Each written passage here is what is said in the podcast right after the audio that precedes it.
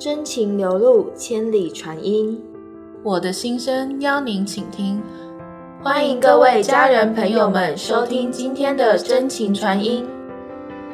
我是主持人奕文，我是主持人庭君。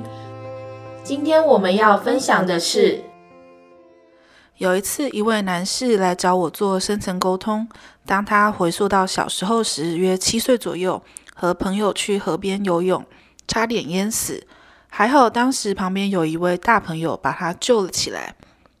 深层沟通时，一开始他只能看到自己溺水后昏迷，等自己醒来时已经在岸边了。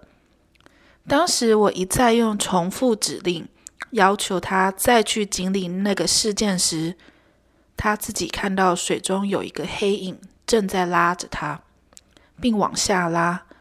他可以感觉到水中的温度，然后奇特的现象发生了。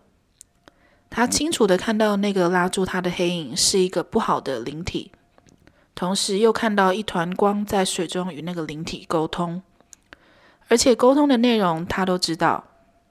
我问他那团光是什么，他说那好像是观世音菩萨，而且菩萨对对方说你必须让他走才可以。然后在那同时，菩萨又转过身来跟他说，你要永远记住这件事，日后要回报他。就这样，他看到自己被拉上来，并且被别人带上岸，直到看到自己醒来为止。结束深层沟通后，他说好神奇，自己只知道以前小时候溺水过，但却不知道有这段过程。没想到深层沟通时让他可以看到当时所发生的一切。